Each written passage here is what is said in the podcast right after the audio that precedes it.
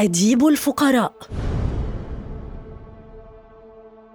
احتل المرتبة الأولى في الأدب الفرنسي ومن أفضل الأدباء العالميين. مشى بجنازته ثلاثون ألف شخص روائي وصحفي وفيلسوف روسي. عاش طفولة بائسة لأب مستبد وعانى من نوبات الصرع المفاجئ. نجا من الموت قبل دقائق من أعدامه. فيودور دوستويفسكي. رائد الرواية الوجودية. مطلع الحكاية. في الحادي عشر من نوفمبر من عام 1821 ولد فيودور ميخايلوفيتش دوستويفسكي في مدينة موسكو الروسية. كان والده ميخائيل مستبدا بعض الشيء ومدمن خمور كما أنه كان انفعاليا وقاسيا.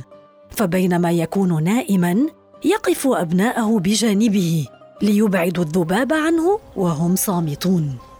عمل طبيبا جراحا في مستشفى للفقراء التي كان مصدر إلهام دوستويفسكي الأول فكان يذهب إليها ليجلس في الحديقة ويكلم المرضى ليبني في مخيلته تطلعات مستقبلية وأفكار وجودية.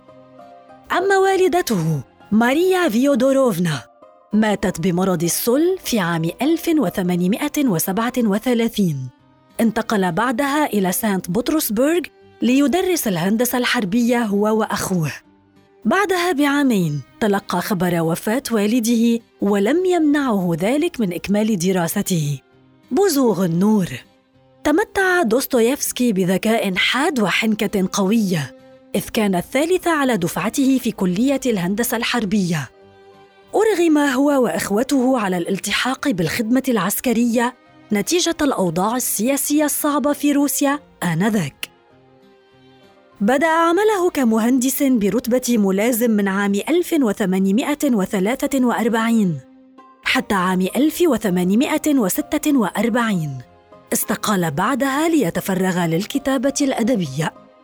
الذروة تأثر دوستويفسكي بويليام شكسبير وفيكتور هوغو وأفلاطون. وكانت أول أعماله وهو في سن الخامسة والعشرين. انتسب بعدها إلى رابطة بتراشيفسكي وهي رابطة أدبية مخفية تتحدث عن الكتب الممنوعة التي تنتقد تصرفات النظام في روسيا. وفي عام 1849 تم إلقاء القبض على أعضاء الرابطة. بأمر من الإمبراطور نيكولاوس الأول وحكم عليهم بالإعدام.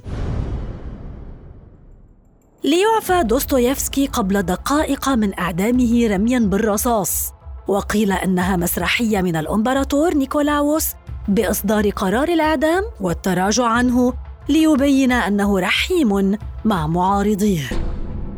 خفف الحكم وسجن في سيبيريا لمدة أربع سنوات مع الأعمال الشاقة.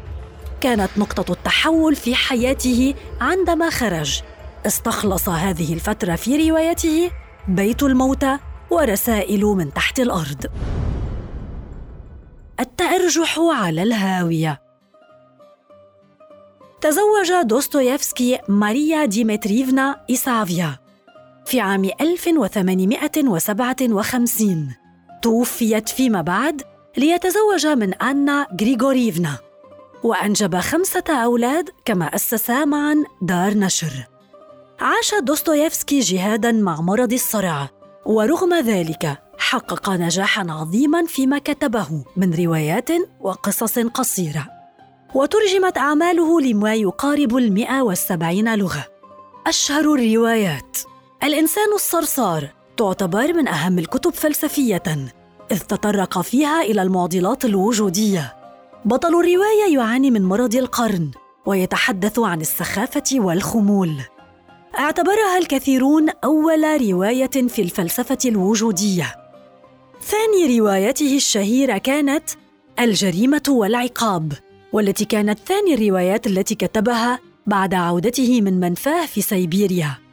كشف فيها مفاهيم الجريمة والخلاص من المعاناة واعتبرها الكثيرون الطريق الأول لصلاح الإنسان.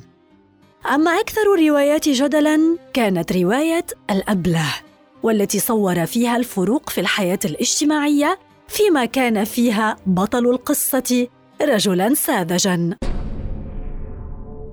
ختام الحكاية. عاش آخر فترات حياته في ضيقة مادية بعد إدمانه على لعب المقامرة. وفي التاسع من فبراير من عام 1881 توفي دوستويفسكي بسبب نوبة صرع وانتفاخ رئوي ودفن في سانت بطرسبرغ. اعتبر دوستويفسكي من أعظم أدباء العصر الذهبي في الأدب الروسي وتم إصدار طابع بريد أخضر مخصص له في الاتحاد السوفيتي في عام 1957 أما عن منزله الذي قضى فيه آخر أيامه فتحول لمتحف أثري يجمع كل ما يخصه بالإضافة إلى عدة تماثيل له في مدن روسية مختلفة. وصنفوه بتاسع أعظم شخصية في روسيا على مر العصور ليبقى دوستويفسكي حيا في قلوب الكثيرين رغم وفاته.